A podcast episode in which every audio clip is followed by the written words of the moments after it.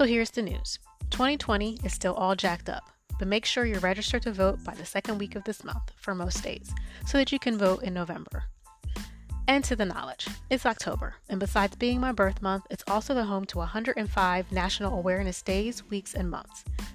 10 5 also happens to be my birth date.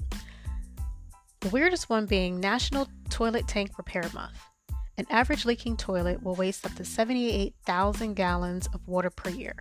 That's enough to fill two swimming pools that can fill the average size backyard. Water is a natural resource that we can't afford to lose, literally. So be a dear and fix your John. I'll holla in November.